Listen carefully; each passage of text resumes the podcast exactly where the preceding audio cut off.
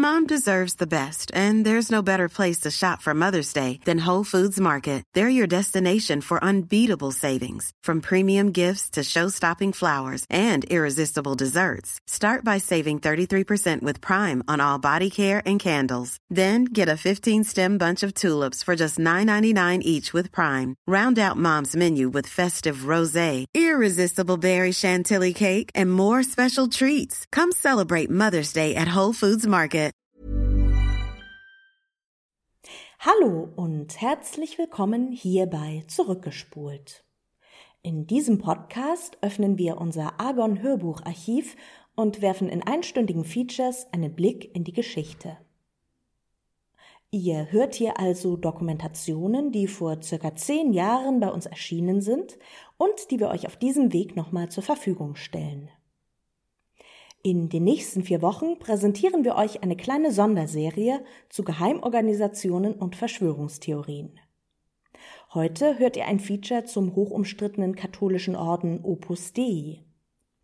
In den nächsten Folgen geht es dann um die Rosenkreuzer, die Illuminaten und die Templer.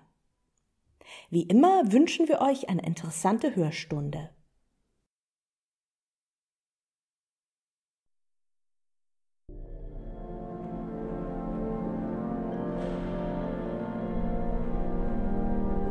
Zwei Dinge darf das Volk niemals erfahren.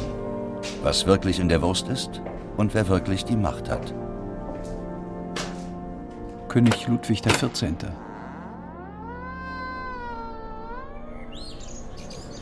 Rom, 6. Oktober 2002. Es ist ein herrlicher Herbsttag. Blauer Himmel, Sonnenschein und ein frisches Lüftchen lassen die drückende Sommerschwüle der vergangenen Monate vergessen. Die uralte Stadt am Tiber summt wie ein großer Bienenstock. Dort, wo am Ende der schnurgeraden Via della Conciliazione die Kuppel des Petersdoms wie ein kleines Gebirge emporragt, drängen sich mehr als 300.000 Menschen. Sie stehen dicht an dicht, vom Petersplatz bis hinunter zur Engelsburg, der alten Festung der Päpste. Chöre und Orchester, Bischöfe und Priester ohne Zahl, eine perfekte Organisation von den 1800 freiwilligen Helfern bis hin zu den 412 Toilettenhäuschen. Die Kulisse stimmt. Johannes Paul II., gezeichnet von Alter und Krankheit, geht an diesem Sonntag einer seiner Lieblingsbeschäftigungen nach, der Heiligsprechung. Kein Papst vor ihm hat derart viele Frauen und Männer zum Ruhm der Altäre erhoben. Und keine seiner Heiligsprechungen ist mit derartiger Geschwindigkeit über die Bühne gegangen wie diese im Oktober 2002. Keine andere war öffentlich so umstritten und wurde kirchenintern so sehr befördert. 69 Kardinäle, 241 Erzbischöfe, 987 Bischöfe und 41 Generalobere diverser Ordensgemeinschaften haben sich für die Heiligsprechung von José María Escrivá de Balaguer eingesetzt. Er stirbt 1975 im Alter von 73 Jahren in seinen Diensträumen in der Villa Tevere, wenige Kilometer vom Vatikan entfernt. Er hat zu Lebzeiten weder das Amt eines Bischofs noch das eines Beamten der römischen Kurie inne, und doch verfügt er selbst nach seinem Tod noch über eine geheimnisvolle Macht, mehr als die meisten Kardinäle. Escrivá ist der Gründer des Opus Dei, der ebenso gefürchteten wie bewunderten Elitetruppe der katholischen Kirche, von der Don Luigi Giussani, Chef der ebenfalls sehr einflussreichen italienischen Laienbewegung Comunione e Liberazione, einmal lakonisch feststellt: Wir anderen können nur mit Steinen werfen, die Panzer hat das Opus Dei. Zufriedenheit und Freude kennzeichnet die Stimmung unter den Gläubigen auf dem Petersplatz. Ganz im Sinne der strengen Regeln des Opus Dei stören keine Banner oder Spruchbänder, keine Berge von Müll, aber auch keine Sprechchöre oder frenetischer Jubel den feierlichen Akt. Das gehobene und zum großen Teil aus Spanien angereiste Bürgertum gibt den Ton an. Die Damen tragen Kostüme, die Herren einen Anzug oder gepflegte Freizeitkleidung, die Priester Sutanen und selbst die Jugendlichen sind wie aus dem Ei gepellt. Chor und Orchester stimmen das Halleluja aus Händels Messias an. Nach dem Absingen der Allerheiligen Litanei spricht der polnische Papst die Heiligsprechungsformel und bekräftigt sie unter dem anhaltenden Applaus der Menge mit einem Dekernimos, so soll es geschehen. Die Bewunderung und Anerkennung von Johannes Paul II. für den Meister der Heiligkeit Escrivá reichen dabei viele Jahre zurück. Schon vor seiner Wahl zum Papst pflegt Karol Wojtyla beste Kontakte zum Opus Dei. Sein eigener Aufstieg ist eng mit dem Siegeszug von Gotteswerk verknüpft. Im Oktober 2002 hatte ich die Freude, ins Album des heiligen José María Escrivá de Balaguer einschreiben zu dürfen, den Gründer des Opus Dei einen eifrigen Priester und Apostel der Laien in einer neuen Zeit. So lobt der Papst den Gründer der heute einflussreichsten Kampftruppe des Katholizismus. Für viele abtrünnige Mitglieder des Opus Dei klingt dieses Lob wie reiner Hohn. Ihre Ablehnung der Methoden von Escrivas Streitmacht, ihren Zorn über den immer wieder beschriebenen Zwang, die Gehirnwäsche und die Pflicht zur absoluten Unterwerfung bringt Dr. John Roche, ein prominenter britischer Aussteiger, auf den Punkt. Das Opus Dei ist bösartig, geheimbündlerisch und orwellianisch. Escriva selbst hat aus der Notwendigkeit von straffer Organisation, unbedingter Disziplin und hartem Gehorsam nie ein Hehl gemacht. Für ihn ist das Opus Dei immer Mittel zum Zweck gewesen, die letzte Hoffnung zur Rettung der katholischen Kirche. Und mehr noch, im jahrelangen weltumspannenden Kampf gegen den Kommunismus und dem heute befürchteten Weltbürgerkrieg mit dem radikalen Islamismus sah und sieht sich das Opus Dei als letztes Bollwerk der gesamten vom Untergang bedrohten Christenheit. Unser Leben ist ein Krieg der Liebe, und im Krieg und in der Liebe sind alle Mittel erlaubt.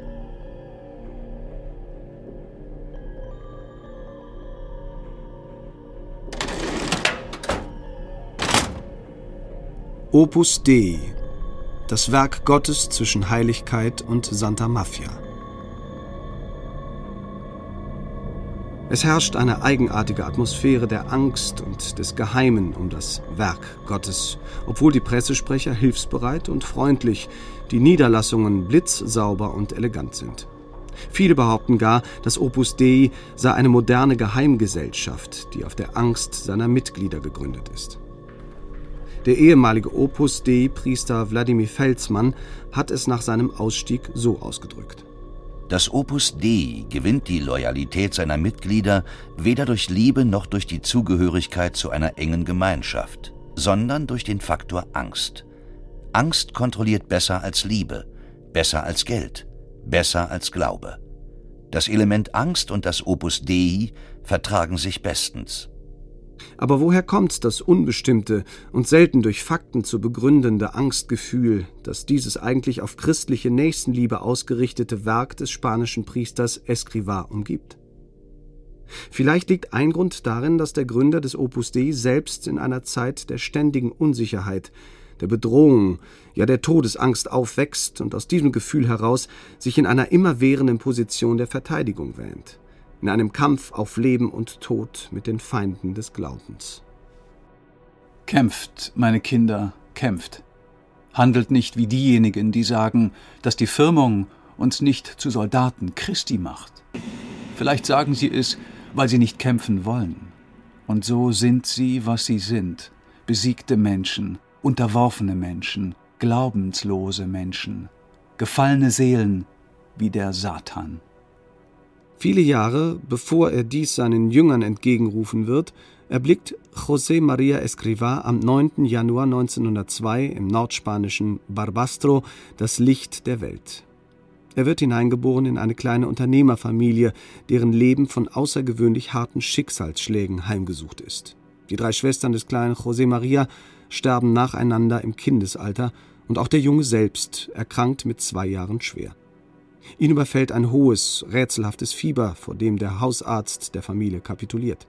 Er gibt dem Kleinkind nur noch wenige Stunden zu leben und empfiehlt, einen Priester zu holen und die Sterbesakramente zu erteilen. Doch seine Mutter weigert sich, dieses Todesurteil zu akzeptieren. In unerschütterlichem Glauben fleht sie unsere liebe Frau von Torres Ciudad um Fürbitte für den Kleinen an und gelobt, das Kind dem Dienst der Gottesmutter darzubringen, wenn es denn nur überleben würde. Wenige Stunden später, so berichten es seine Biografen übereinstimmend, ist der kleine José María fieberfrei. Egal, für wie glaubhaft man diese Geschichte hält, Tatsache ist, dass dem heranwachsenden Jungen immer wieder von seiner Mutter beteuert wird, dass die Jungfrau Maria, die Gottesmutter selbst, mit ihm ein großes Werk vorhabe. Durch die Berge reitet sie mit ihrem Sohn ins 24 Kilometer entfernte Torres Ciudad, um vor der einfachen Holzstatue der Madonna am mittelalterlichen Marienschrein gemeinsam das Ave Maria zu beten. Gegrüßet seist du, Maria, voll der Gnade, der Herr ist mit dir. Du bist gebenedeit unter den Frauen, und gebenedeit ist die Frucht deines Leibes, Jesus. Heilige Maria, Mutter Gottes, bitte für uns Sünder, jetzt und in der Stunde unseres Todes. Amen. In der langen, wechselvollen Geschichte Spaniens ist das Ave Maria und das damit verbundene Gebet des Rosenkranzes eine Andacht des Sieges, ja des Triumphes. Mit dem Namen der Mutter Gottes auf den Lippen stürmen im Spätmittelalter die Ritter Aragoniens, Kastiliens und Leons gegen die maurischen Festungen und errichten das spanische Königreich. Kolumbus segelt in die neue Welt und erobert ungeheure Ländereien im Namen der beiden Königinnen. Gemeint sind Isabella von Spanien und die Jungfrau Maria. Don Juan d'Austria, Infant des Königs, wird auf einem Gebetssturm des Rosenkranzes in die Schlacht von Lepanto im Jahre 1571 getragen und erringt den größten Seesieg aller Zeiten gegen die bis dahin unbesiegbare Flotte der osmanischen Sultane. Das Spanien des 16. Jahrhunderts ist das mächtigste Reich der Erde. Karl V., Spaniens König und zugleich deutscher Kaiser, kann zu Recht ausrufen: In meinem Reich geht die Sonne niemals unter. Doch von dieser glorreichen Vergangenheit erhält nicht einmal mehr ein schwacher Abglanz das Leben des kleinen José Maria. Zwei Jahre vor seiner Geburt erlebt die Kolonialmacht Spanien die letzte einer Reihe von demütigenden Niederlagen und verliert mit Kuba und den Philippinen die letzten Reste ihres Weltreiches an die USA. Die geschlagene Nation taumelt in die Krise, die Wirtschaft liegt am Boden. 1914 macht das kleine Geschäft von Escrivas Vater bankrott. José Maria durchlebt während seiner gesamten Kindheit ein Gefühl des Niedergangs und der Bedrohung. Und es sollte noch schlimmer kommen. Als sich der junge Mann mit 18 Jahren wie vorherbestimmt zum Priester weihen lässt, befindet sich ganz Europa im Umbruch. In Russland, dem größten Land der Erde, kommen die Kommunisten an die Macht. In Deutschland tobt eine Art permanenter Bürgerkrieg, und in Spanien bricht der jahrhundertealte Hass der Unterdrückten auf die Privilegien der Mächtigen, insbesondere der Kirche, immer heftiger aus. Sechs Monate nach Escrivas Priesterweihe wird Kardinal Juan Soldevilla y Romero, der ihm persönlich die Tonsur geschnitten hatte, auf offener Straße in Saragossa von anarchistischen Arbeitern erschossen. Wie nur lässt sich der vollkommene Zerfall aller Werte aufhalten? Wie ein neues Spanien errichten, das wie die früheren Königreiche stolz, gottesfürchtig und voller Macht in der Welt steht. Escriva ahnt, es kann, es muss eine Lösung geben. Eine Miliz, so alt und so neu wie das Evangelium, erhebt sich mit dem göttlichen Befehl, die christliche Vollkommenheit unter den Menschen aller sozialen Schichten zu verbreiten. Am Dienstag, den 2. Oktober 1928, dem Tag der heiligen Schutzengel, sitzt Escrivá in seinem Zimmer eines Priesterwohnheims in Madrid und denkt über die Worte des blinden Bettlers Bartholomäus nach, der Jesus anfleht. Herr, mach, dass ich sehe. Das Folgende ist längst zur Legende geronnen. Innerhalb des Opus Dei steht fest, dass Gott selbst zu seinem Begründer gesprochen habe. Da gefiel es Gott, ihn zu erleuchten, er sah das Opus Dei so, wie der Herr es wollte und wie es im Laufe der Jahrhunderte sein würde. Der junge Priester hatte zuvor immer wieder die Geschichte der von ihm bewunderten Tempelritter gründlich studiert. Jener bewaffneten Ritterschaft Christi, die in den Kreuzzügen große Teile des Heiligen Landes für die Christen zurückgewannen und mit ihrem sagenhaften Reichtum das mittelalterliche Europa beherrschten. Escrivá träumt von einer erneuerten Miliz Christi, weiß jedoch, dass in der modernen Industriegesellschaft mit romantischen Ritterträumen kein Staat zu machen ist. Es geht ihm um nichts weniger als eine der neuen Zeit angepasste, aber expansive Wiederbelebung alter Ordensideale. Escrivas Vision ist einfach und wirklich revolutionär. Statt wie bisher innerhalb der Kirche die Arbeit in all ihren Formen als Strafe des Sündenfalls hinzunehmen, sollte die körperliche, praktische Arbeit im Leben jedes Christen im Vordergrund stehen. Nicht allein innige Gebete, sondern berufliche Leistungen versprechen Vollkommenheit im Glauben. Es war kein Zufall, dass Jesus Zimmermann war, Petrus als Fischer und Paulus als Zeltmacher ihrer Arbeit nachgingen. Escrivas Erkenntnis bedroht die Grundfesten der jahrhundertealten theologischen Lehrgebäude. Die Fundamente der Kirche sollen neu ausgerichtet und neu untermauert werden. Der übernatürliche Auftrag, den wir erhalten haben, führt nicht dazu, uns von den anderen zu unterscheiden und zu trennen. Er treibt uns an, mit allen eins zu werden, denn wir sind mit den anderen Bürgern unseres Landes gleich. Wir sind, ich wiederhole es, den anderen gleich, ob zwar wir nicht so wie die anderen sind, und wir haben mit ihnen die Sorgen des Bürgers, des Berufs oder des uns eigenen Pflichtenkreises gemein. Die neue Streitmacht Christi soll der Kirche ihre Vormachtstellung in der Gesellschaft zurückgeben und dabei im Alltag nicht auffallen. Diese geniale Konstruktion verschafft dem Opus Dei Schlagkraft und eine Aura des Geheimnisvollen. Keiner soll wissen, ob sein Gegenüber Mitglied des Ordens ist. Niemand kann sagen, wie weit der Einfluss der neuen Gotteskrieger reicht. Zur Schutzheiligen wird Maria, die Gottesmutter, erhoben, wie sie es schon im 13. Jahrhundert für die Tempelritter gewesen ist. Die Grundprinzipien der Prälatura Sancte Crucis et Opus Dei, zu Deutsch Prälatur vom Heiligen Kreuz und Werk Gottes, stehen von Anbeginn an fest. Sind es im Jahr 1930 bloß drei vertraute Escrivas, die in einer Madrider Wohnung ihr Hauptquartier aufschlagen und in den überbelegten, von Sterbenden bevölkerten Krankenhäusern der spanischen Hauptstadt auf Mission gehen, so gehören heute nach offizieller Zählung genau 85.491 Frauen und Männer zu den Mitgliedern des Werkes. Der Orden ist streng hierarchisch aufgebaut. Am unteren Ende der Pyramide befinden sich die sogenannten Corporatores oder Mitarbeiter, die offiziell nicht zu den Mitgliedern gezählt werden, aber dem Orden in der einen oder anderen Weise behilflich sind. Als erste katholische Organisation erhält das Opus Dei 1950 die Erlaubnis, auch Nichtkatholiken an sich zu binden.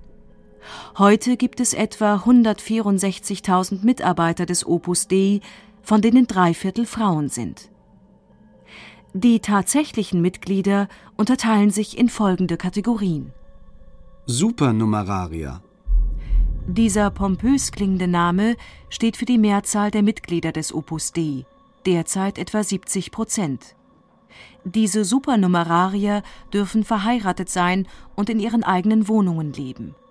Von den meisten sehr strengen Pflichten eines Vollmitglieds sind sie befreit. Vor allem wird von ihnen erwartet, finanziell zur Unterstützung des Werkes Gottes beizutragen. Sie stellen zum einen den unspektakulärsten Teil der Mitgliedschaft zum anderen ranken sich um angebliche und tatsächliche, hochprominente und einflussreiche Supernumerarier die meisten Gerüchte. Sind doch alle Mitgliederlisten mit ihren Namen streng geheim. Selbst Eheleute müssen nicht unbedingt voneinander wissen, ob sie oder er oder beide Supernumerarier sind.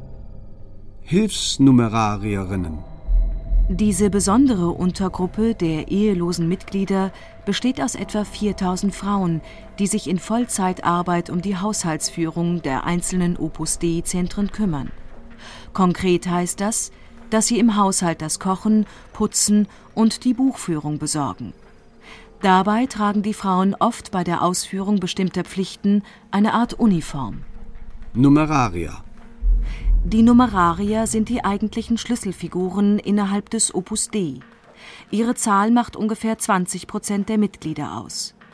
Es handelt sich dabei gleichermaßen um ehelose Männer und Frauen, die in strenger Trennung voneinander in einem Zentrum des Werkes leben. Anders jedoch als die Mönche und Nonnen traditioneller Orden haben die Numerarier keinerlei priesterlichen Wein empfangen. Sie gehen vielmehr weiterhin entweder ihrer normalen Arbeit nach oder haben Führungsfunktionen innerhalb des Ordens inne. Ihr gesamtes Einkommen müssen sie dem Werk zur Verfügung stellen. Und sie sind einer außerordentlich strengen, bis ins Detail geregelten Disziplin unterworfen. Gegen diese Praktiken wendet sich auch die heftigste Kritik am Opus Dei. Fast alle prominenten Aussteiger sind ehemalige Numerarier. Kirchenintern werden die Numerarier bis heute als die Speerspitze einer konservativen Erneuerung des Katholizismus angesehen. Numerarier Priester Etwa 1850 Priester sind derzeit innerhalb des Opus Dei inkardiniert. Das heißt, sie unterstehen direkt dem Prälaten in Rom. Sie alle kommen aus den Reihen der männlichen Numerarier und wurden nach einem internen Theologiestudium zum Priester geweiht. Angesichts von akutem Priestermangel, zunehmenden Kirchenaustritten und den Skandalen um sexuell perverse Kirchenobere gilt der eigene Nachwuchs als größtes Pfand des Opus Dei. Niemand, so heißt es im Vatikan, habe außerhalb des Werkes jemals fast 2000 Priester neu rekrutieren können. Die Numerarierpriester gelten als äußerst sittenstreng. Keiner von ihnen war in einen der Sexskandale der vergangenen Jahre verwickelt. Problematischer wird es von vielen Gläubigen gesehen, dass auch rund 2000 Geistliche, die nicht aus dem Opus Dei stammen, der Priestergesellschaft des Heiligen Kreuzes innerhalb des Opus Dei angehören. Hierbei reicht die Spanne vom einfachen Dorfpfarrer in Südamerika bis hinauf zu den mächtigsten Erzbischöfen oder gar Kardinälen großer italienischer Diözesen. Gerüchte über eine geplante Unterwanderung der katholischen Kirche durch das Opus Dei beziehen sich auf diese oft äußerst einflussreichen Mitglieder. Denn ihre Namen werden in der Regel geheim gehalten. Sie müssen nicht einmal ihrem Bischof über ihre Zugehörigkeit zum Opus Dei unterrichten.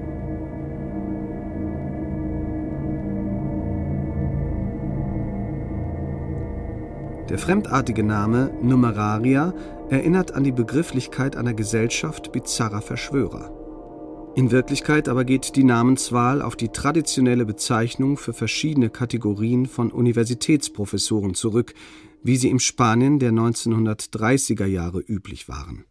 Und doch verrät die Terminologie viel über die Ziele, die Escrivá von Anbeginn an mit seinem Werk verfolgt. Er will die Eliten von morgen in seinem Sinne beeinflussen. Dazu schreibt der junge Priester Fähige Köpfe, Intellektuelle sind wie ein schneebedeckter Gipfel. Wenn der Schnee schmilzt, fließt das Wasser in die Täler hinab und macht sie fruchtbar. José María Escrivá de Balaguer richtet seinen Blick ganz auf intellektuelle Höhen, doch das gerade erst gegründete Werk Gottes mit seiner Handvoll Mitgliedern droht in den Niederungen der spanischen Politik unterzugehen. Im Januar 1930, inmitten der Weltwirtschaftskrise, einer Rekordarbeitslosigkeit und einer Welle bürgerkriegsähnlicher Unruhen, erklärt Ministerpräsident Primo de Rivera y Orbaneja Spanien kurzerhand für unregierbar und verschwindet ins Exil. Der König wehrt sich noch ein weiteres Jahr mit Notverordnungen gegen den Untergang der jahrhundertealten Monarchie. Dann verlässt auch er am 14. April 1931 fluchtartig das Land. Überall kommt es zu Tumulten, Priesterwohnheime und Kirchen gehen in Flammen auf. In Spanien wird die Republik ausgerufen, doch das Land taumelt weiter von Krise zu Krise. Einziger Hoffnungsschimmer für die heimgesuchte Bevölkerung ist ein erfolgreicher Feldzug in Marokko, der wenigstens einen Hauch alter spanischer Größe wiederherzustellen scheint. Der Befehlshaber dieses strategisch völlig sinnlosen, aber glorreich blutigen Krieges wird mit 33 zum jüngsten General seit Napoleon in der Geschichte Europas. Sein Name lautet Francisco Franco. Im Dezember 1933 lässt Escrivá eine Wohnung in der Calle Luciana in Madrid anmieten, um die ersten Studenten in einem sogenannten korporativen Werk des Opus Dei auszubilden. Schnell entsteht auch ein Wohnheim, in dem bald 20 junge Männer leben. Es gibt einen Besucherraum, zwei kleine Klassenzimmer und ein Büro für den Gründer, in dem ein nacktes Holzkreuz hängt. Die Beichte nimmt Escrivá, dem eine geradezu magische Wirkung auf junge Leute nachgesagt wird, in der Küche ab. Das Badezimmer, so berichten Augenzeugen, sei häufig blutbespritzt von den Geißelungen, die sich der Vater, wie sich der gerade mal 31-jährige Gründer nun immer öfter nennen lässt, mit der Disziplina einer geflochtenen Handpeitsche zufügt. Wenn du begriffen hast, dass der Leib dein Feind ist und der Feind der Verherrlichung Gottes, weil er deine Heiligung bedroht, warum fasst du ihn dann so weich an? Dies schreibt Escriva später, als er den Mitgliedern seines Ordens verbindlich vorgibt, wie oft und mit welchen Instrumenten diese sich selbst zu kasteien haben. Wir adeln den Schmerz, wenn wir ihn an seinen richtigen Platz im Heilsplan des Geistes stellen, als Sühne. Das neue Unternehmen umgibt sich von Anbeginn an mit jener merkwürdigen Atmosphäre von Verschwiegenheit und Geheimniskrämerei, die bis heute für das Opus Dei typisch sind. Benannt wird die erste Gründung des Werks mit dem Namen Accademia Derecho y Architettura, Akademie für Recht und Architektur. Im vertraulichen Gespräch aber erfahren diejenigen unter den Studenten, die als Kader für die Organisation in Frage kommen, dass die Buchstaben DYA in Wirklichkeit für Dios y Audacia stehen, Gott und Kühnheit. Bei keinem meiner Gespräche fiel je der Name Opus Dei. Wir Angeworbenen wurden ganz persönlich und jeder einzeln eingeführt. Von Anfang an beteuerte Escriva, es bestehe kein Grund zur Verschwiegenheit, wohl aber zur Diskretion.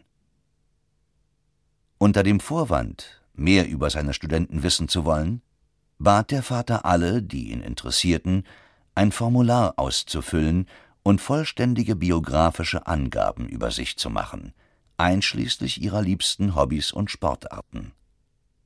So erinnert sich der Architekturstudent Michael Fiesack an seinen Beitritt im Jahre 1934. Fiesack wird zu einem der zwölf Apostel, wie Escrivá allen Ernstes seine ersten Jünger in Anlehnung an Jesus benennt.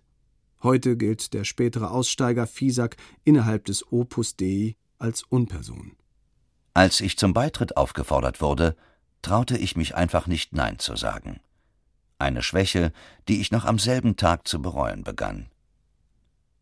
Bis heute durchläuft jedes neue Mitglied verschiedene Stufen der Einflussnahme, die als Mittel der Formung bezeichnet werden. Das Ziel ist dabei die sogenannte Fidelitas, die eine lebenslange Verpflichtung auf das Opus Dei bedeutet. Wer dieses verbindliche Treueversprechen ablegt, erhält den Ring eines Numeriaras als Zeichen einer symbolischen Heirat. Nicht jedoch mit der Kirche, sondern mit dem Werk Gottes. Lange davor kommt das Pfeifen, wie intern die schriftliche Bitte um Aufnahme genannt wird. Escrivá gebrauchte den Begriff Pfeifen mit dem Hinweis auf das Geräusch, das ein Teetopf macht, wenn das Wasser in ihm kocht. Bis zu diesem Zeitpunkt, so wusste der Gründer, muss das zukünftige Mitglied durch immer neue Gespräche, Schulungen und Kontakte regelrecht aufgeheizt werden. Wichtig ist die Tatsache, dass Aspiranten bereits mit 14 Jahren zugelassen werden. Ein Hinweis auf die Erkenntnis, dass die zukünftigen Streiter Gottes so früh wie möglich an das Werk herangeführt werden sollen. Mit dem 18. Lebensjahr kann ein jeder und eine jede schließlich Vollmitglied werden. Als ersten formalen Akt der Mitgliedschaft wird dem Neuling die Präzess, das Familiengebet des Opus Dei, überreicht ein in der Mitte gefalteter, auf weißem Pergament und mit rotem Rand gedruckter Zettel, dessen Schlusssequenz Pax in Eternum Frieden in Ewigkeit zugleich die Grußformel bildet, an der sich die Mitglieder überall in der Welt erkennen. Opus Dei und das neue Mitglied schließen miteinander einen zivilrechtlichen Vertrag, in dem sie sich gegenseitig für jeweils ein Jahr bis zum nächsten 19. März, dem Fest des heiligen Josef, aneinander binden. Die Vertragsformel lautet folgendermaßen Erste Pflicht eines Mitglieds ist die wöchentliche brüderliche Aussprache, ein Gespräch unter vier Augen mit dem persönlichen geistlichen Leiter, der nie ein Priester ist. Besprochen wird das Werben neuer Mitglieder und die persönliche sowie berufliche Lebensführung. Jegliches Fehlverhalten das entweder selbst eingestanden oder pflichtgemäß von den anderen Mitgliedern gemeldet wird, erfährt seine Korrektur in der brüderlichen Zurechtweisung, in der in jedem Fall eine Strafe zur Sühne verhängt wird. Die meisten ehemaligen Mitglieder des Werkes berichten, dass ihnen dieses brüderliche Gespräch außerordentlich schwer gefallen sei. Geht es doch in ihm nicht nur wie bei der ohnehin verbindlichen Beichte um alle offensichtlichen Sünden, sondern jeder noch so kleine Bereich des alltäglichen Lebens, vom in der Nase bohren über das Kippeln mit dem Stuhl, von kleinen Bequemlichkeiten bis hin zu großen heimlichen Freuden, muss im brüderlichen Gespräch zur Sprache kommen. Die Schlachten werden an den Rändern gewonnen, nicht im Zentrum. So zitiert man immer wieder einen Ausspruch Escrivas. Jedes Mitglied muss selbst die winzigsten unreinen Gedanken bekämpfen. Die Handlungen, zu denen sich ein Numerariarer verbindlich verpflichtet, sind außerordentlich umfassend. Vor allem, wenn man bedenkt, dass diese zusätzlich zum Beruf oder dem Studium zu erfüllen sind. Neben dem rigorosen, durchgesetzten Zölibat bestehen die täglichen Übungen in folgendem. Nach der Aufopferung des Tages, bei der man sich niederkniet, den Boden küsst und laut Serviam, ich will dienen ausruft, folgt der Besuch der heiligen Messe mit Empfang der Kommunion. Hinzu kommen morgens und abends jeweils eine halbe Stunde Gebet. Das tägliche Beten des Rosenkranzes, das Mittagsgebet Engel des Herrn, die tägliche Gewissenserforschung, eine etwa zehnminütige Meditation über einen spirituellen Text, das Lesen im Neuen Testament und eine Reihe vorgeschriebener lateinischer Gebete ergänzen den Tagesplan. Um Askese zu üben, werden weitere sportliche Übungen empfohlen. So könnte auf Butter beim Frühstücksbrot und Zucker im Kaffee verzichtet werden. Beim Essen sollte immer dasjenige ausgewählt werden, welches eben nicht am besten schmeckt. Einmal pro Woche schlafen männliche Numerariarer auf dem Boden. Frauen liegen Nacht für Nacht auf dünnen, über die Matratze gelegten Brettern. Escriva ruft angesichts all dieser Entbehrungen seinen Jüngern zu: Vergiss nicht, was du bist. Ein Kehrichteimer. Demütige dich. Weißt du nicht, dass du ein Eimer für Abfall bist? Das Treueversprechen schließlich wird fünf Jahre nach der ersten Verpflichtung abgegeben und bedeutet die lebenslange Verpflichtung auf das Opus Dei. Eine jährliche Verlängerung findet nicht mehr statt. Nun ist man endgültig in den Kreis eingetreten, den der Gründer selbst seine übernatürliche Familie nennt. Wir müssen stets bereit sein, unser Leben für das zu opfern, was Gott für uns verlangt. Er hat uns aufgefordert, unser ganzes Leben dem Werk Gottes zu überlassen. Deshalb müssen wir sehr nah bei Gott, bei der Mutter Gottes und dem Werk leben, das so sehr auf unsere Unterstützung angewiesen ist.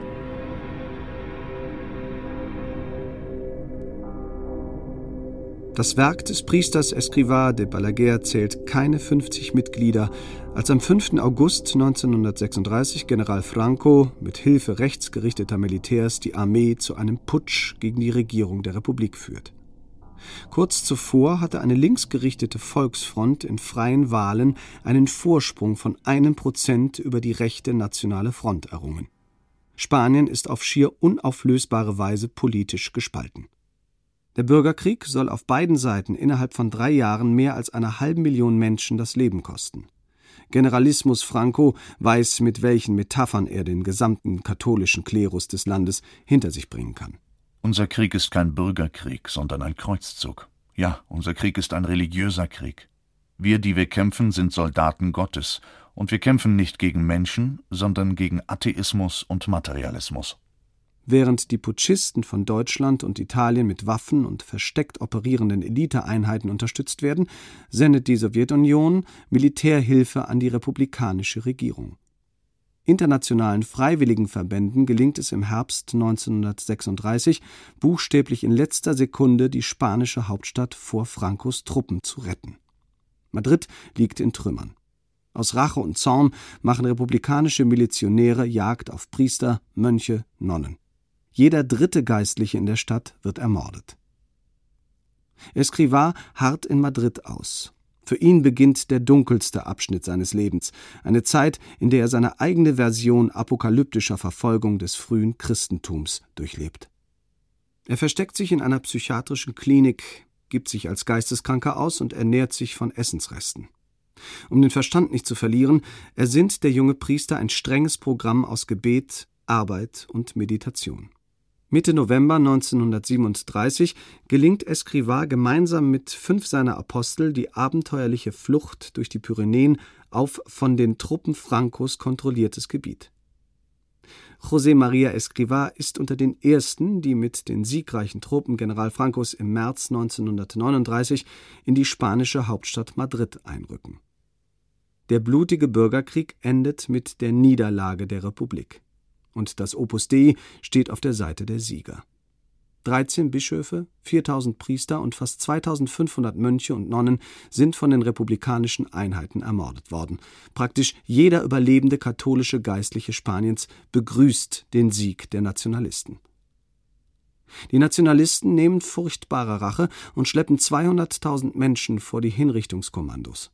Franco errichtet eine Diktatur der Säbel und Messgewänder, eine sich mittelalterlich gebärdende Tyrannei aus Militärparaden und Marienprozessionen. Der einfache Landpfarrer José María Escrivá steht ohne eine Pesete in der Tasche, mit knapp 100 Anhängern, ohne Zentrale und ohne jede rechtliche Stellung da. Und doch sieht Escrivá seine Stunde gekommen. Er hat die Verfolgung durch die extreme Linke überlebt. Er ist aus der tiefsten Provinz nach Madrid gekommen und hat sich auf der Flucht als Meister der Planung erwiesen. Nun entwirft der Vater ein ehrgeiziges Programm, um eine wirkliche Macht in der Welt zu errichten und macht sich selbst Mut. Du? Ein Dutzend Mensch werden? Zum großen Haufen gehören? Du bist zum Führer geboren. Im September 1939, als in Europa der Zweite Weltkrieg ausbricht, verschanzt sich Spanien, erschöpft vom Abschlachten, hinter den Bergketten der Pyrenäen. José María Escrivá veröffentlicht in jenem Monat unter dem Titel El Camino, der Weg, sein berühmtestes Werk, eine Sammlung von 999 kurzen, beinahe im Befehlston gehaltenen Aphorismen. Nach dem geistigen Programm erhält das Opus Dei nun sozusagen den praktischen Marschbefehl. Mit solchen Christusförmigen Menschen wie dir wird Spanien die alte Größe seiner Heiligen, Weisen und Helden wiedererlangen. In solchen Fantasien schwelgt Escrivá in der Einleitung seines Buches, das mit vier Millionen Exemplaren in 293 Auflagen übersetzt in 41 Sprachen längst ein wahrer Bestseller geworden ist. Der Gründer des Opus Dei schreibt sich seinen Zorn, seine Demütigungen, seine Angst von der Seele. Nie wieder soll die Kirche so schutzlos dastehen wie in den Jahren seiner eigenen Kindheit und Jugend. Ein neues Chor christlicher Streiter, verwegen, gläubig, demütig und zugleich furchtbar wie die Tempelritter, will er heranziehen. Maxime 16 Bei uns haben Laue keinen Platz. Sei demütig, und Christus wird aufs Neue in dir die Glut seiner Liebe entfachen. Maxime 394 Die Nachgiebigkeit ist ein sicheres Zeichen, dass man nicht in der Wahrheit ist. Wenn ein Mensch in Dingen der Ideale, der Ehre oder des Glaubens nachgibt, dann ist dieser Mensch ein Mensch ohne Ideale, ohne Ehre und ohne Glauben. Maxime 34 Fürchte die Wahrheit nicht, auch wenn sie dich in den Tod führt. Maxime 941 Denn in einem Werk Gottes muss dies Geist sein, dass man gehorcht oder geht. Die Kritik an diesem Klassiker der geistlichen Literatur, wie das Opus Dei ihn offiziell nennt, reißt seit Jahrzehnten nicht ab. Einerseits kann das Werk sicher bei jedem, der sich rückhaltlos damit identifiziert, ein Gefühl der Stärke, ja gar der Überlegenheit hervorrufen. Andererseits duldet die Sprache der kurzen Aphorismen weder Zweifel noch Kritik. Professor José María Castillo von der Universität Granada beschreibt dieses Handbuch des autoritären Klerikalismus mit den Worten Wenn also ein Werk, das sich als Programm geistlichen Lebens ausgibt, sich zur christlichen Erkenntnis überhaupt nicht äußert, kann man mit letzter Sicherheit behaupten, dass dieses Buch nur einen oberflächlichen Anstrich evangelischen Geistes besitzt, und darüber hinaus darf man sogar feststellen, dass ein solches Buch in seinem Kern nicht christlich ist. Es ist unklar, welchen Stellenwert dieser aus der unmittelbaren Bürgerkriegserfahrung entstandenen Sammlung von provokativen Aussprüchen im heutigen Opus Dei des 21. Jahrhunderts noch beigemessen wird. Die Aussagen offizieller Verlautbarungen sind dazu, wie so oft, ebenso verwirrend wie vielfältig. Eines jedoch scheint klar, für die Jahre des beinahe lawinenartig wachsenden Einflusses des Opus Dei nach dem Spanischen Bürgerkrieg stellt der Weg eine knallharte strategische Vorgabe dar. Maxime 387 Die Ebene der Heiligkeit, die der Herr von uns fordert, wird durch drei Punkte bestimmt. Heilige Unnachgiebigkeit, heiliger Zwang, heilige Unverschämtheit.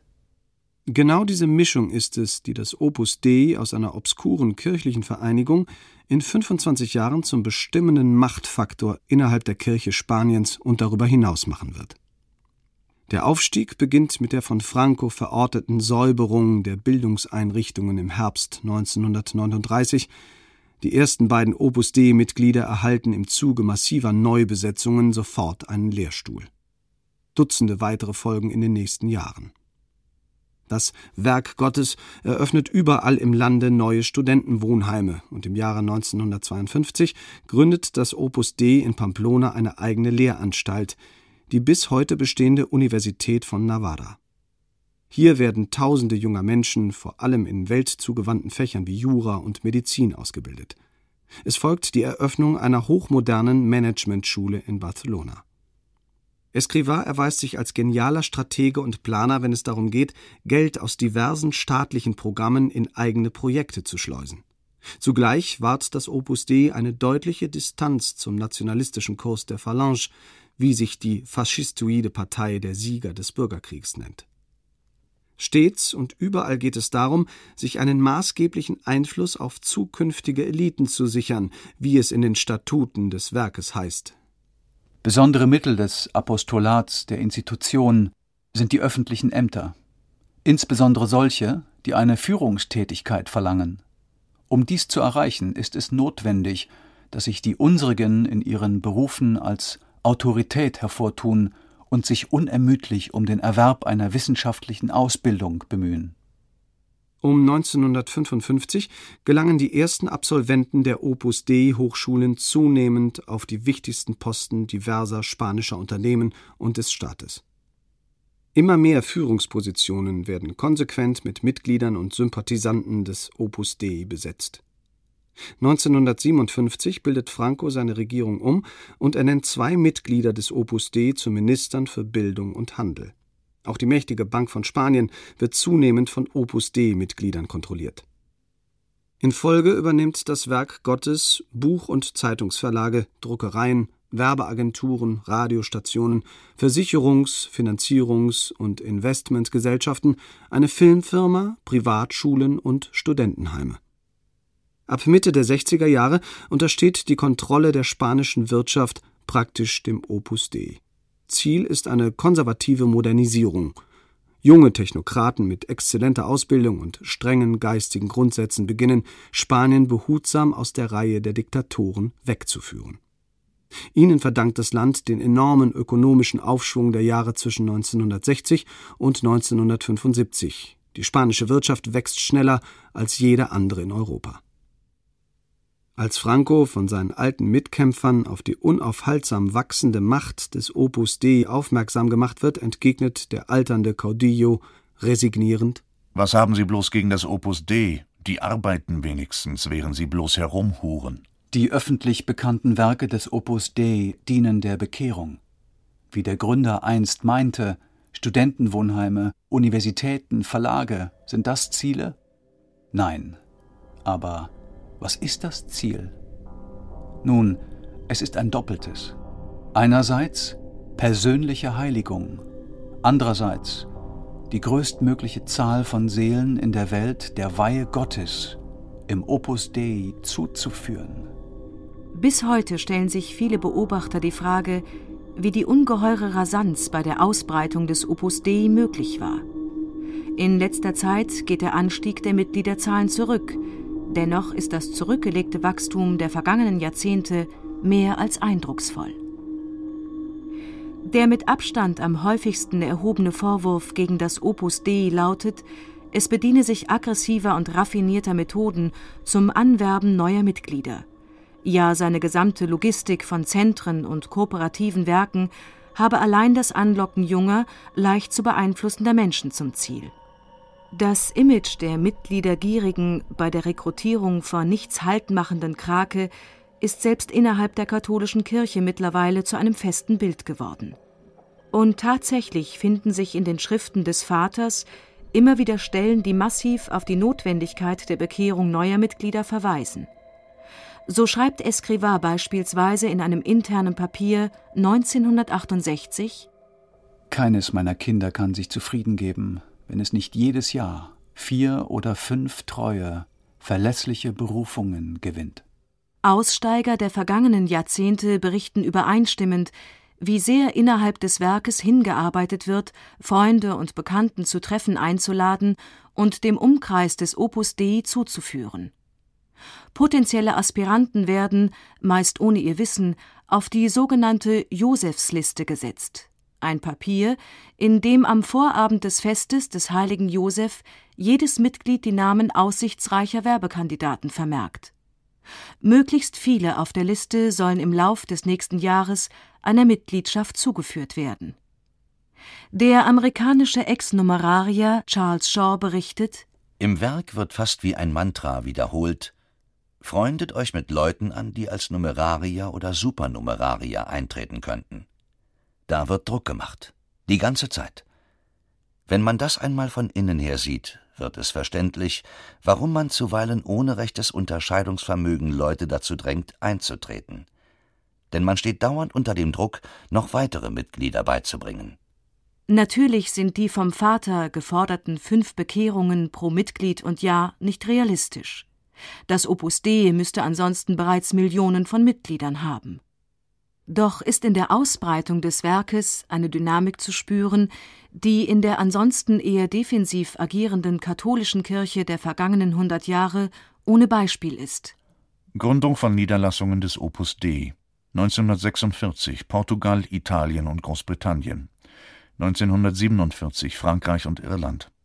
1949 Mexiko und die USA 1950 Chile und Argentinien 1951 Kolumbien und Venezuela 1952 Deutschland. Zu den mit Opus Dei verbundenen kooperativen Werken gehören heute offiziell 15 Universitäten mit insgesamt 80.000 Studenten, sieben Krankenhäuser mit 2.500 Ärzten und Schwestern, elf Wirtschaftshochschulen mit 10.000 Studenten, 36 Primär- und Sekundarschulen mit rund 25.000 Schülern 97 technische Berufsschulen mit 13.000 Schülern und 166 Studentenwohnheime mit 6.000 Bewohnern. 1965 Belgien und Nigeria. 1969 Puerto Rico. 1978 Bolivien. 1980 Kongo, Elfenbeinküste und Honduras. Zusätzlich umgibt sich das Werk mit einem schier unentwirrbaren Geflecht von Stiftungen und anderen Einrichtungen, deren Eigentümer und Finanzstruktur nicht immer restlos geklärt ist. In einem internen Papier von 1979 behauptet der damalige Chef des Opus Dei, dass sein Orden auf signifikante Weise verbunden sei mit 479 Universitäten und Schulen, 604 Zeitschriften und Zeitungen, 52 Rundfunksendern, 38 Medienagenturen sowie 12 Filmproduktionsfirmen. 1996 Estland, Slowakei, Libanon, Panama und Uganda. 1997 Kasachstan. 1998 Südafrika. 2003 Slowenien. 2004 Kroatien. Offiziell erwirtschaftet das Opus Dei derzeit einen Jahresumsatz von etwa 2,8 Milliarden Dollar. Doch werfen Kritiker der Organisation vor, ihre wahre Finanzkraft zu verschleiern. Nur in wenigen Ländern ist das Opus Dei gesetzlich verpflichtet, aussagekräftige Bilanzen zu veröffentlichen.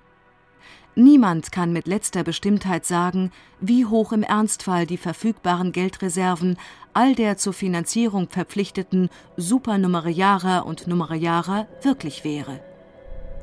Tatsache ist jedenfalls, dass mit dem Werk Gottes eine schlagkräftige, finanzstarke Organisation entstanden ist, die mittlerweile weltweit operiert.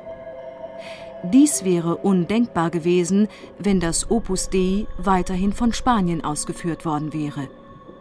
Um ein wirklicher Global Player zu werden, musste der neue Orden ins Zentrum der katholischen Welt umziehen.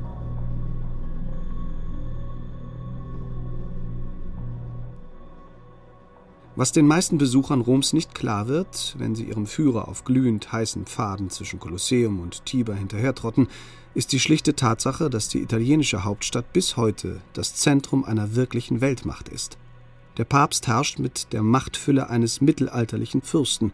Seinen Ehrentitel eines Pontifex Maximus, oberster Brückenbauer, trug schon Julius Caesar und sein Kostüm stammt von persischen Großkönigen und den Pharaonen Ägyptens ab. Die ihm unterstehende katholische Kirche, hierarchisch organisiert und streng auf Rom ausgerichtet, zählt mehr als eine Milliarde Menschen zu ihren Gläubigen.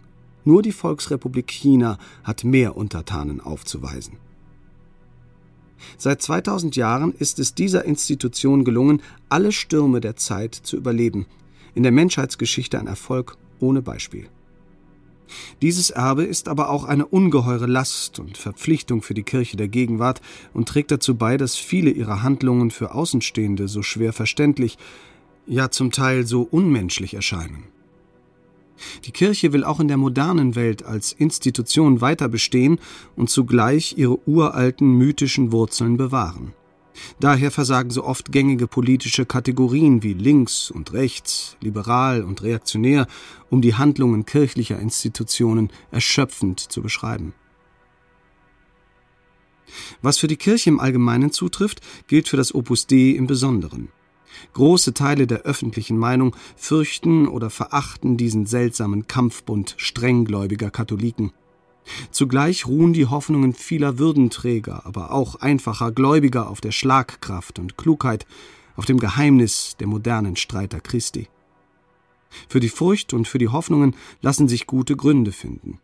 Dafür stellt die ewige Stadt am Tiber einen Schlüssel dar, ohne den es zum Wesen und zu den Zielen des Opus Dei keinen Zugang geben kann.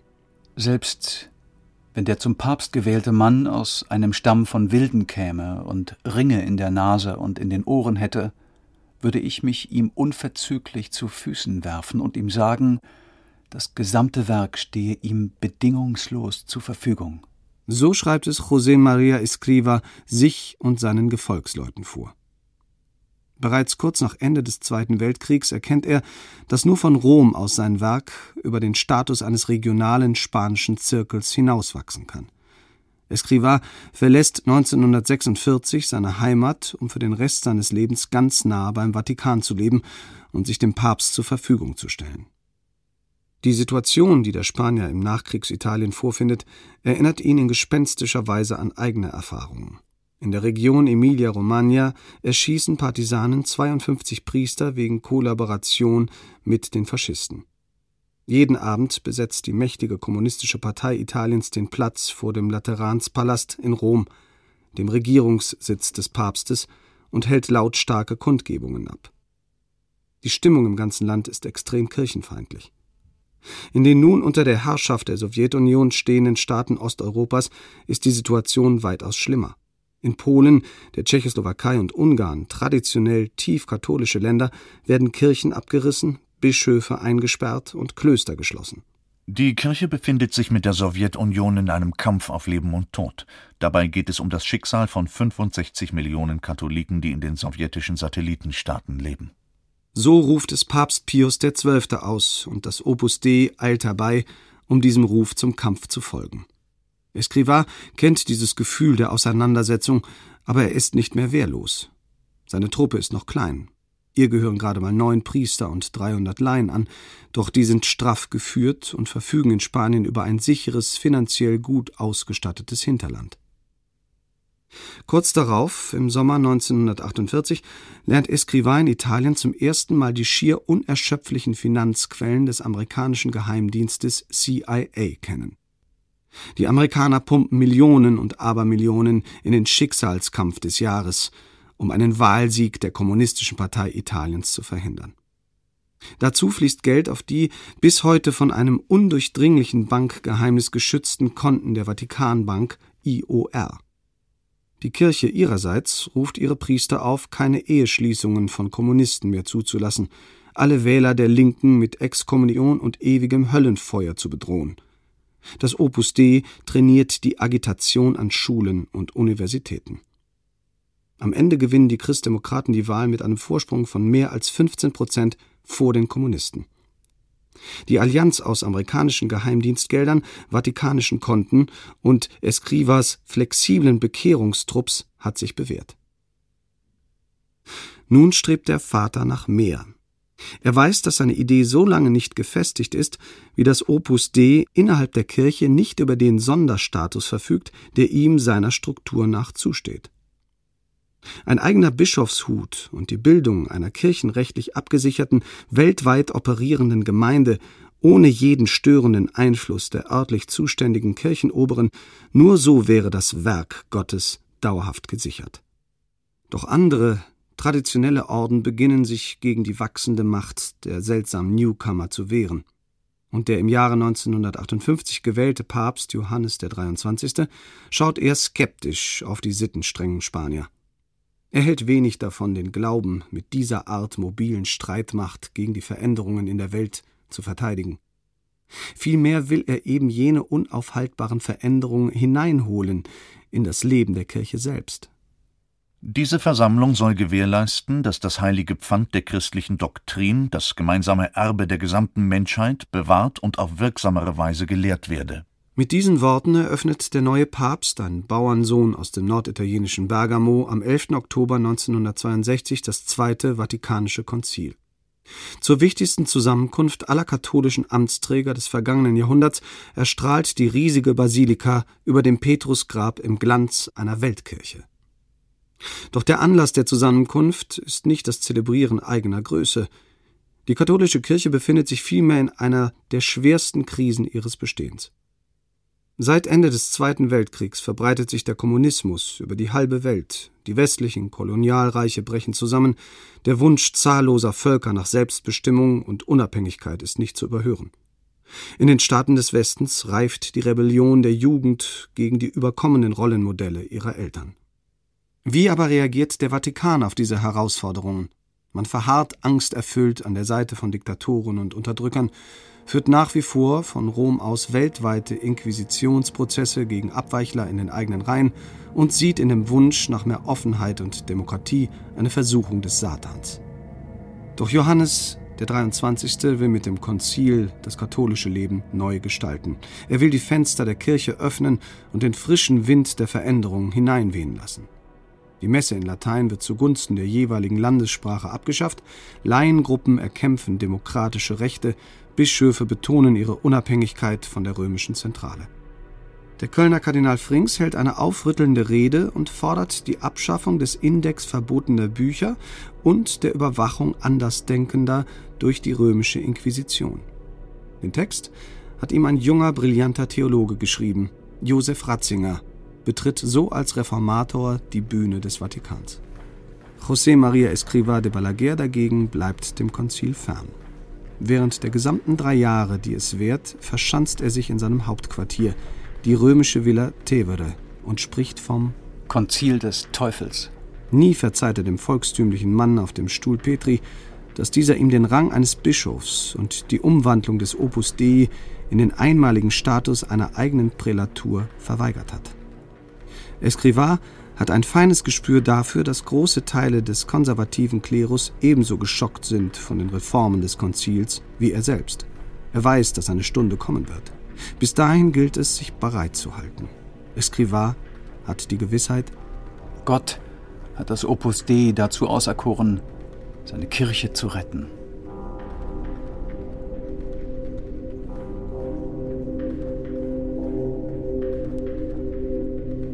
Die Liste der Verbote und Vorschriften für Mitglieder des Opus Dei ist ebenso lang wie umfassend. An erster Stelle steht die Ablehnung aller Dinge, die mit körperlicher Liebe zu tun haben. Numerarier haben ohnehin strengste Ehelosigkeit einzuhalten. Gemeinsame Zentren von Frauen und Männern verfügen stets über getrennte Eingänge und sogar unterschiedliche Adressen. Auch den Supernumeriarern wird eingeschärft, Sex nur als Mittel der Fortpflanzung, nicht etwa zum Lustgewinn zu betreiben. Kino- und Theaterbesuche sind ebenso unerwünscht wie Strandaufenthalte im Sommer, ist doch die heilige Reinheit der Numeriarer durch zu viel nackte Haut gefährdet.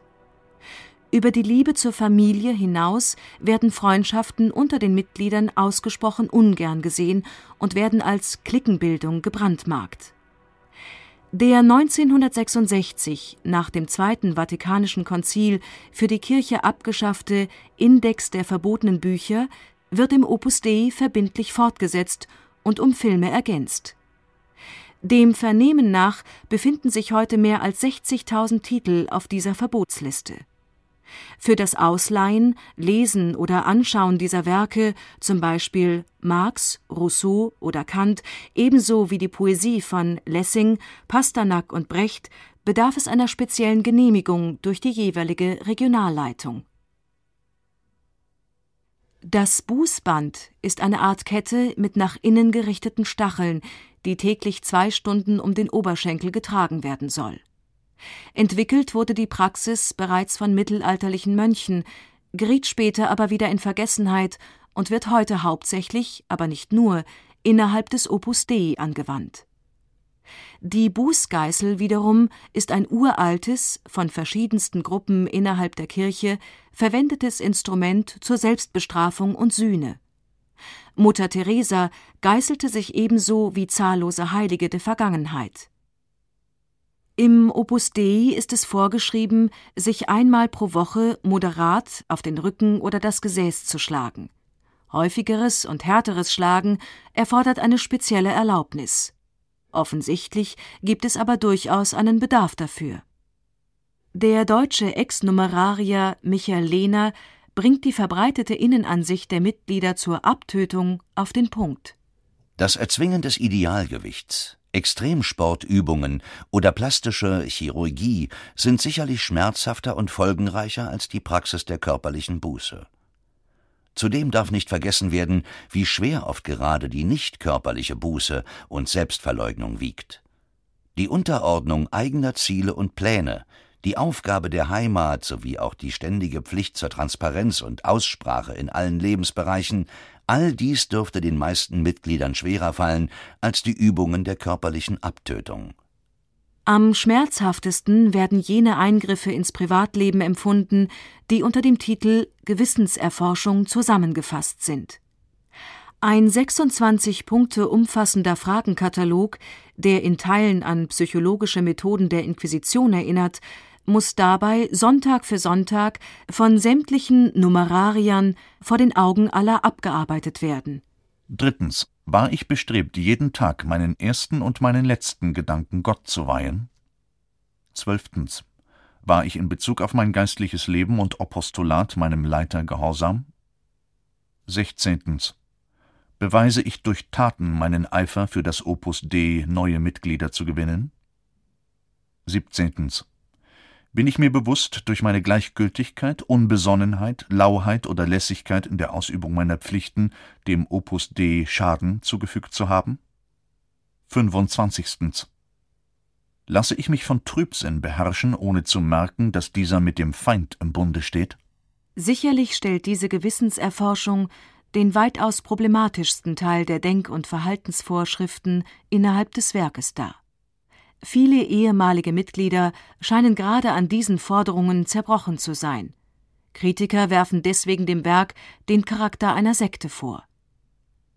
Wahr ist, Hunderte verlassen Jahr für Jahr das Opus Dei, weil sie die permanenten Kontrollen und Eingriffe in ihr Leben nicht mehr ertragen. Wahr ist aber auch, Tausende verbleiben in den Strukturen der katholischen Elitetruppe, leben und arbeiten unter der Last der unzähligen Vorschriften und fühlen sich doch auf besondere, für Außenstehende nicht verständliche Art und Weise frei. Auf diese vielen Tausend setzt das konservative Establishment innerhalb der katholischen Kirche seine Hoffnungen. Escrivá verkündet nicht ohne Grund. Das Werk ist eine Familie, aber es ist zugleich eine Kampftruppe. Papst Johannes der 23. stirbt noch während des Konzils. Sein Nachfolger, Paul VI., versucht zwischen den konservativen Klerikern, die jegliche Veränderung ablehnen, und den jungen Reformern zu vermitteln, und scheitert. Am Ende verlassen beide Richtungen das Kirchentreffen gleichermaßen unbefriedigt. Viele, vor allem aus der dritten Welt stammenden Reformpriester wenden sich der neuen Theologie der Befreiung zu, einer radikalen Auslegung der Bibel, die einen gemeinsamen Kampf von Christen und Marxisten gegen Unterdrückung und Kapitalismus propagiert.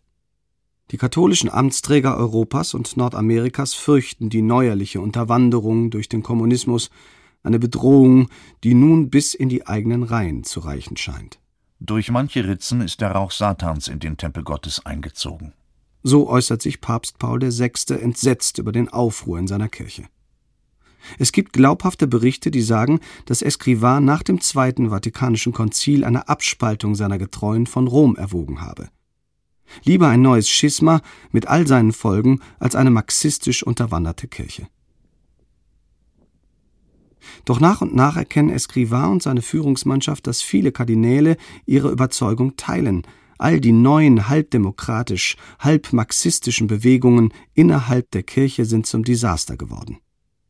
Diesen der Orthodoxie verpflichteten Kirchenfürsten fehlt noch ein gemeinsamer Mittelpunkt, um den sie sich sammeln können. Ende des Jahres 1970 beginnt im Süden Roms das äußerlich ebenso unauffällige wie innerlich elegante Centro Romano di Incontri Sacerdotali, das römische Zentrum für priesterliche Zusammenkünfte, seine Arbeit aufzunehmen. Mit der Einrichtung dieser Denkfabrik für die konservativen Eliten des Vatikans schafft sich das Opus Dei seine erste wirkliche Machtposition im Herzen der katholischen Kirche. Hier, hinter verschlossenen Türen, begegnen die von Glaubensverfall und moralischer Verwirrung bedrängten Kirchenführer zum ersten Male im großen Umfang den jungen, hervorragend ausgebildeten Priestern der Opus Dei-Schulen. Die Vitalität der jungen Bewegung und seine erzkonservative Ausrichtung rütteln die alten Männer im Vatikan auf. Der charismatische Erzbischof von Krakau, Karol Wojtyla, hält drei lange Reden im Studienzentrum und gilt als ausgesprochen aufgeschlossen gegenüber dem Opus Dei. Angefeuert vom Glaubenseifer der Jünger Escrivas erscheint es nur einleuchtend, das Werk Gottes mit seiner flexiblen Struktur, seiner exzellenten finanziellen Ausstattung und der aggressiven, kämpferischen Ausrichtung mit brisanten Aufgaben bei der Rettung der Kirche zu betrauen. Die Kampagne zur Unterdrückung der in Süd- und Mittelamerika weit verbreiteten Befreiungstheologie wird zur großen Bewährungsprobe für das Opus Dei. Technokraten und Priester des Werkes tauchen im Umfeld der blutigen Militärputsche von Chile und Argentinien auf. Universitäten und Schulen werden von Opus Dei nahen Professoren übernommen. Geheimnisvolle Tarnfirmen rekrutieren Geheimdienstgelder. Viele Länder der Dritten Welt verwandeln sich in Schlachtfelder einer nicht mehr nur theologischen, sondern auch politischen Auseinandersetzung. Bittet den Herrn um Geld, denn wir sind in großer Not. Aber bittet ihn um Millionen. Ihm gehört ohnehin alles. Um fünf Millionen oder 50 Millionen zu bitten, erfordert genau die gleiche Mühe. Im Dezember 1973 beschließen die Ölproduzenten eine Vervierfachung des Ölpreises, was zu einer schweren Weltwirtschaftskrise und zum Zusammenbruch der nach dem Zweiten Weltkrieg aufgebauten Finanzsysteme führt. Der Vatikan verliert innerhalb weniger Monate Hunderte von Millionen Dollar, eine Katastrophe gigantischen Ausmaßes. Die Vatikanbank IOR hat sich unter ihrem neuen Leiter, dem völlig unerfahrenen amerikanischen Bischof Paul Casimir Marcinkus, schlichtweg verspekuliert. Vor diesem Hintergrund beginnt ein abenteuerliches Verwirrspiel um Geld, Macht und Einfluss, an dessen Ende der Bankrott einer Großbank, der gewaltsame Tod zahlreicher Beteiligter und ungeheure Gerüchte stehen. Die Mafia, die rechtsgerichtete und nachweisbar im Untergrund agierende Geheimloge P2, eine verborgene NATO-Tarnorganisation namens Gladio und das Opus Dei bilden den Kern dieser Gerüchte. Mittelpunkt der Affäre bildet das milliardenschwere Geldhaus Banco Ambrosiano und sein Geschäftsführer Roberto Calvi. Aufgrund seiner engen Beziehungen zum Vatikan ist der Mann bis heute als Bankier Gottes bekannt. Gleichzeitig ist bewiesen, dass sein Unternehmen riesige Summen an Mafiageldern betreute. Calvi behauptet, im Namen eines geheimnisvollen, bis heute unbekannten Aktionärs im großen Umfang weltweite Finanz- und Geldwäschegeschäfte durchzuführen. Durch zahlreiche anonyme Gesellschaften in der Schweiz oder in den Finanzparadiesen der Karibik finanziere seine Bank so die päpstlichen Defizite. Geld fließe angeblich über die Umwege dieser Scheinfirmen außerdem an rechte Militärs in Südamerika und antikommunistische Bewegungen wie die Solidarność in Polen. Am 10. Juni 1982 meldet die traditionsreiche Banco Ambrosiano Konkurs an. Calvi entzieht sich seiner Verhaftung und begibt sich auf eine Flucht quer durch Europa. Immer wieder stößt er Drohungen gegen den Vatikan aus, der angeblich für die riesigen Defizite seiner Bank verantwortlich sei. Am 18. Juni 1982 hängt der Bankier Gottes tot unter der Blackfriars Bridge in London. Die Beamten der britischen Polizei finden vier große Steine in seinen Hosentaschen und einen Backstein in seinem Hosenschlitz. Am gleichen Tag stürzt seine Sekretärin aus einem Fenster der Bank in Mailand in den Tod. Calvis Frau Kahler ist überzeugt zu wissen, wer in die Geschäfte ihres Mannes verwickelt sei. Hätte Roberto seine äußerst heiklen Verhandlungen mit dem Opus Dei abschließen können, dann wäre er heute der mächtigste Mann in Italien. Das Opus Dei bestreitet ebenso wie die Vatikanbank jede Verwicklung in den Skandal. Die Banco Ambrosiano geht in den Konkurs und sein Präsident nimmt das Geheimnis mit in den Tod. Der Vatikan leistet ohne jede Schuldanerkenntnis stillschweigend 224 Millionen Dollar an Kompensationszahlungen. Fünf Mafia-Mitglieder werden im Oktober 2005 für den Mord an Roberto Calvi vor Gericht gestellt und zwei Jahre später freigesprochen. Fakt ist, dass der Vatikan das reiche Opus Dei immer wieder um Lösungen für die drängende Finanznot bittet. Fakt ist ebenso, dass keiner der Hauptbeteiligten an dem Skandal ein Mitglied des Opus Dei ist und das Werk sämtliche Verwicklungen vehement abstreitet. Seht, ich sende euch wie Schafe mitten unter die Wölfe. Seid daher klug wie die Schlangen und arglos wie die Tauben. Jesus rätselhafte Kampfansage aus dem Neuen Testament könnte wie ein Wahlspruch über dem Leben des Gründers von Opus Dei stehen. Den größten Triumph seines Werkes bereitet er über Jahre hinweg vor, aber er erlebt ihn selbst nicht mehr. Am 23. August 1982, wenige Wochen nach dem Konkurs der Banco Ambrosiano, mitten in der Phase einer umfassenden Neuordnung der päpstlichen Finanzen, kündigt Vatikansprecher Pater Romeo Panciroli eine Sensation an. Das Opus Dei, das von Johannes Paul II., dem Polen Karol Wojtyla, so sehr geschätzte mobile Chor der Kirche, wird in eine Personalprälatur umgewandelt.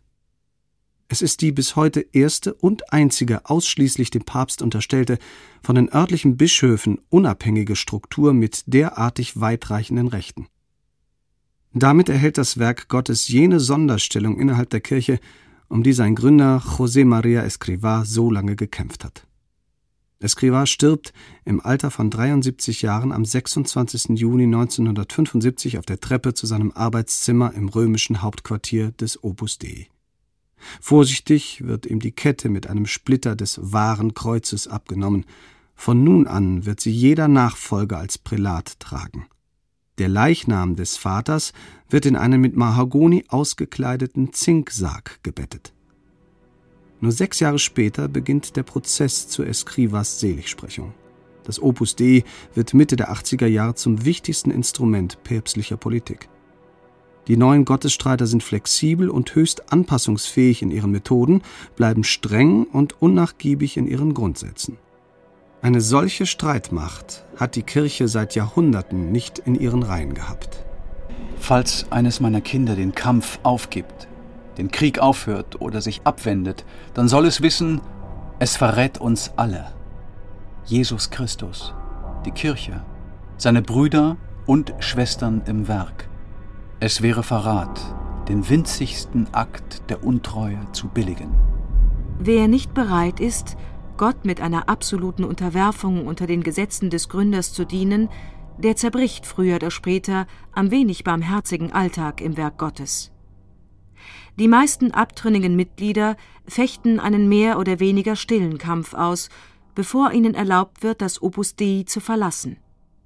Es gibt spektakuläre Fälle von psychischen und physischen Zwang. Es gibt aber auch Trennung im Guten, nach denen die Ex-Numerarier Förderer und Freunde bleiben. Allen Trennungen bleibt eines gemeinsam. Die Ausgestiegenen haben Jahre ihres Lebens in einer völlig eigenen Welt zugebracht und fallen dann in eine Lebenswirklichkeit, die für sie fremd ist. Der deutsche Ex-Numerarier Michael Lehner erinnert sich. Ich stand kurz vor meinem 24. Lebensjahr, als meine Mitgliedschaft im Opus Dei annulliert wurde. Ich habe sieben Jahre meines Lebens in dieser Organisation verbracht, nach den strengen Regeln und Gesetzmäßigkeiten des Werks gelebt und gearbeitet. Tatsächlich habe ich meine Jugendzeit anders verbracht als meine Freunde. Überspitzt gesagt zeichnete sich meine Jugend dadurch aus, dass sie nach gängigen Vorstellungen eigentlich gar nicht stattfand. Mit 24 etwa noch immer keinen Sex gehabt zu haben, mag ungewöhnlich sein. Für die ehemaligen Kampfgefährten existieren die Aussteiger nicht mehr. Sämtliche im Werk geschlossenen Freundschaften zerbrechen. Und für einen Numerarier gibt es praktisch keine anderen sozialen Beziehungen. Nach dem Ende der Mitgliedschaft folgt eine große emotionale Leere, vor der sich viele am meisten fürchten. Über allem liegt unheilvoll drohend das Wort von Vater José María Escriva. Ich kenne keinen, der das Opus Dei verlassen hat und anschließend wieder glücklich geworden ist. Michael Fiesack, der Apostel der ersten Stunde, trennt sich 1970 im Zorn von seinem Freund und Weggefährten José María Escrivá. Drei Monate nach seinem Austritt heiratet er eine junge Architekturstudentin und erinnert sich an seine vielen Jahre im Opus Dei. Ich konnte und wollte mich nicht mehr beteiligen.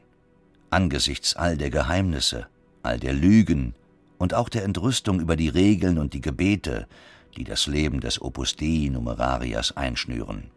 Wladimir Felsmann, der sich im Opus Dei zum Priester weihen lässt und heute außerhalb des Ordens seinem Amt nachgeht, weiß, dass die Anziehungskraft des Werkes dennoch ungebrochen ist.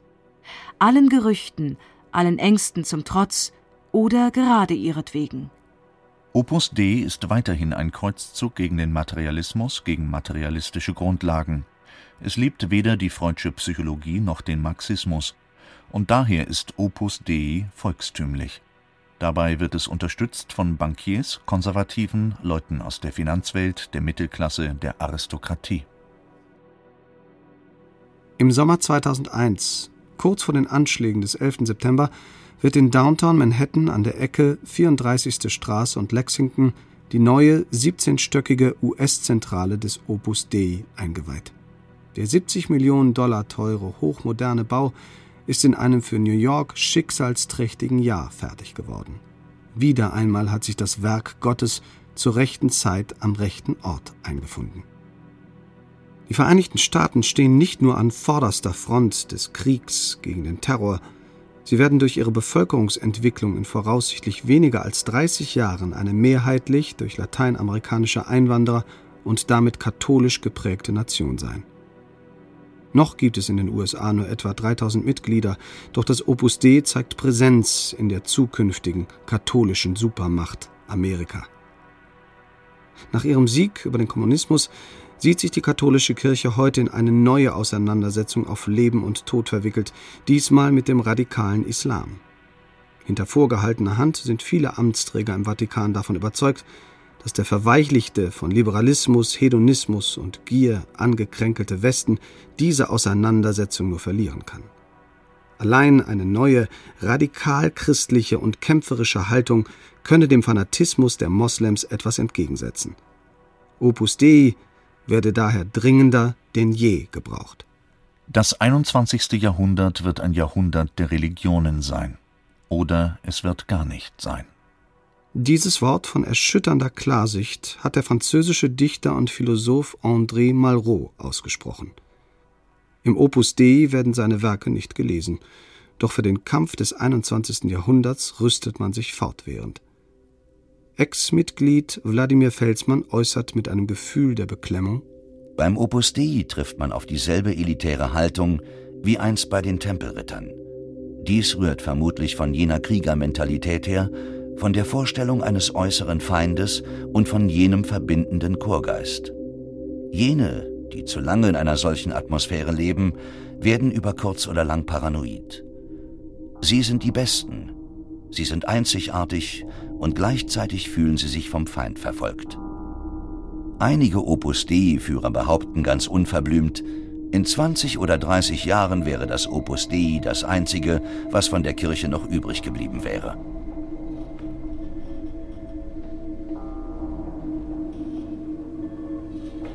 Opus Dei, das Werk Gottes zwischen Heiligkeit und Santa Mafia. Hördokumentation von Jan Peter und Thomas Teubner. Kommentar Oliver Nitsche. Zitate Anna Dramski, Gerald Paradies, Matthias Schervenikas, Martin Wehrmann. Regie Dirk Schwibbert. Ton Markus Hädrich. Eine Produktion von Mainland Media im Auftrag von Argon Hörbuch 2008.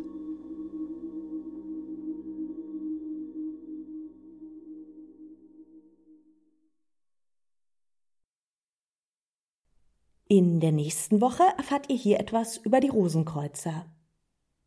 Wenn ihr mögt, gebt uns doch eine Bewertung bei iTunes und Co. Wir würden uns sehr freuen. Wir haben übrigens auch noch andere Podcasts, zum Beispiel Morgen ist Zukunft. Dort besuchen wir Projekte und Organisationen, die sich für eine gerechtere, nachhaltigere, umweltfreundlichere und überhaupt viel bessere Welt einsetzen.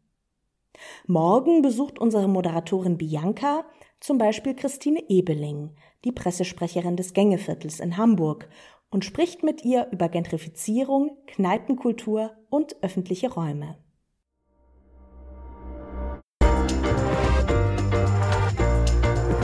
Morgen ist Zukunft. Ein Podcast des Argon Verlags. Ich suche seit Stunden nach